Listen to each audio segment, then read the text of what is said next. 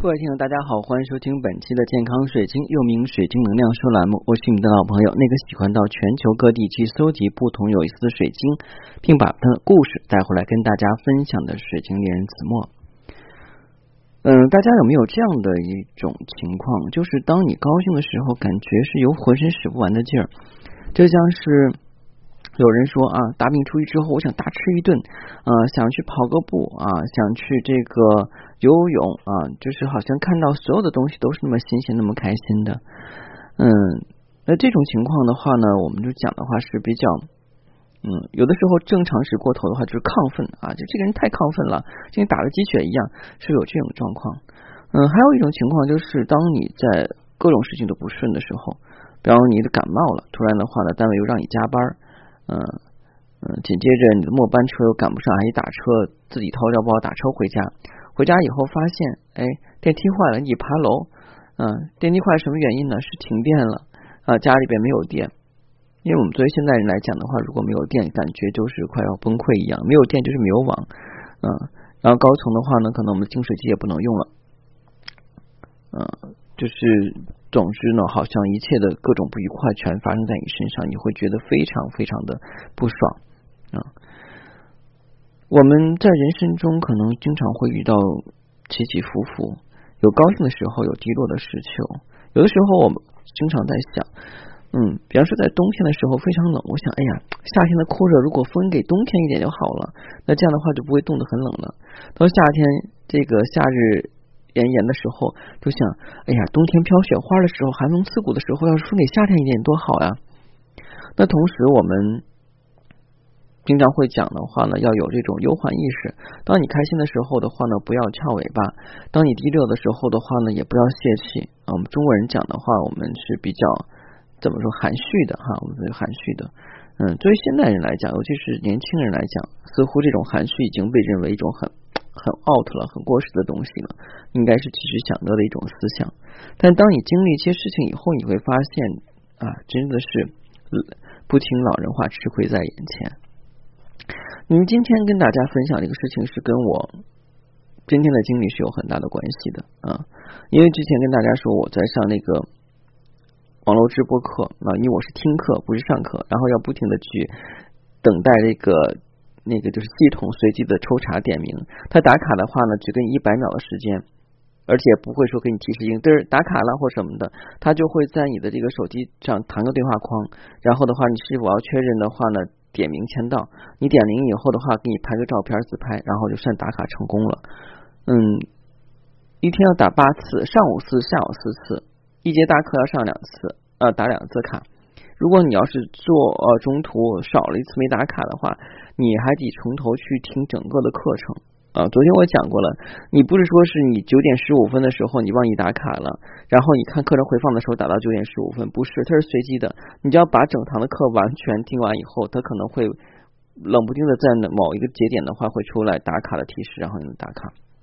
所以眼睛就要不停的去盯着那个屏幕啊。可能我没有专心的去听老师讲课，因为我要整理自己的东西，嗯，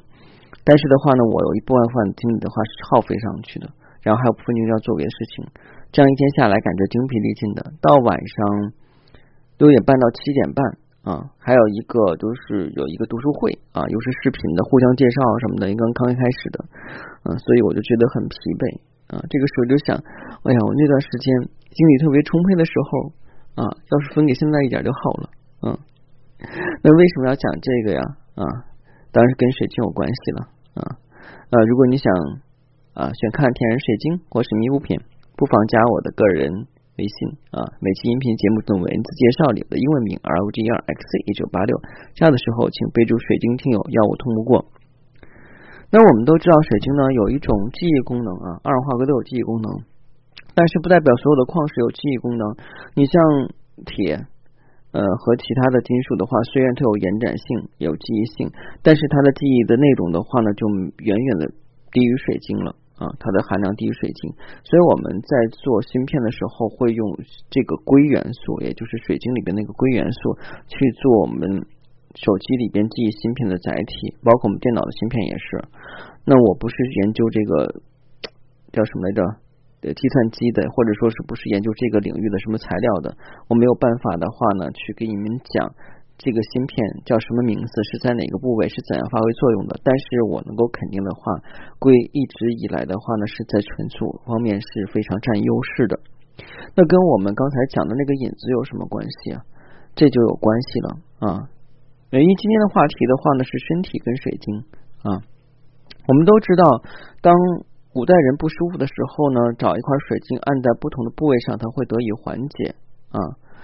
嗯，这就是慢慢为什么会产生了水晶的各种水晶的疗愈，它都是有根源的，不是凭空的话捏造出来的啊。有很多人认为这是大脑里边去想出来的，这是根据心理学后来的发现。那大脑里边以前存的那些记忆，甚至有一些我们讲前世回溯的记忆的话呢，是在你潜意识里边就有这种过程，慢慢演化过来的。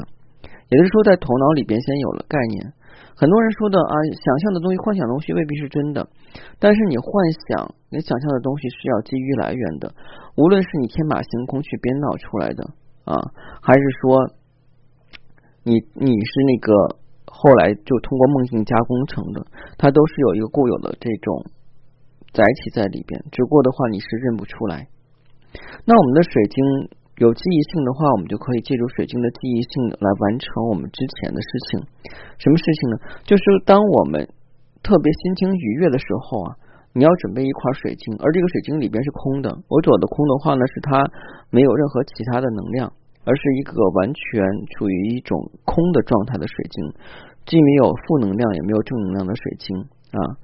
但你非常高兴，比方说你去约了新一代项，然后的话呢，去这个看电影，或是同学聚会啊。当然，同学聚会是那种比较开心的好好同学啊，而不是说是应务差事儿。然后大家去以后玩手机，各自闲聊自己的工作啊、家庭啊什么的那种面和心不和的聚会，不是指那个啊。嗯，要不就是说你去养老院做了一件好事情。啊，或献血，那都是会让你提升自豪感、自信心，并且是做了善良的事，你的能量会激增。但是我们知道啊，能量就是转瞬即逝的，我们存不住它，我们就可以把这部分的能量存到这个水晶里边去。嗯，那这个怎么用呢？存到水晶以后，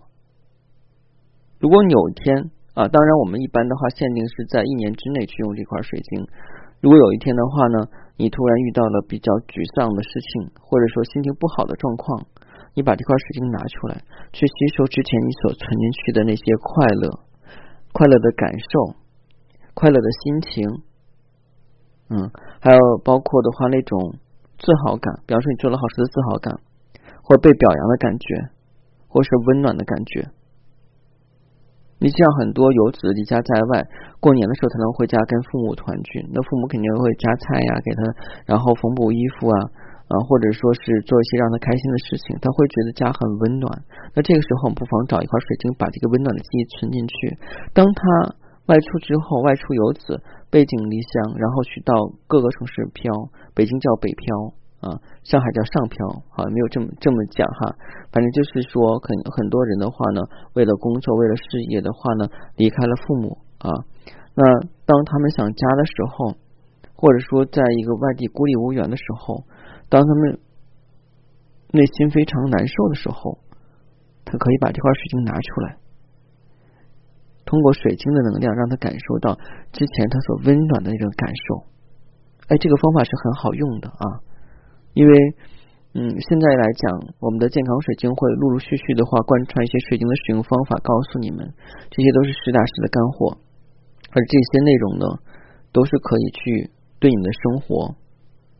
啊，对你们未来发展都有帮助的啊。有人说这个东西真实吗？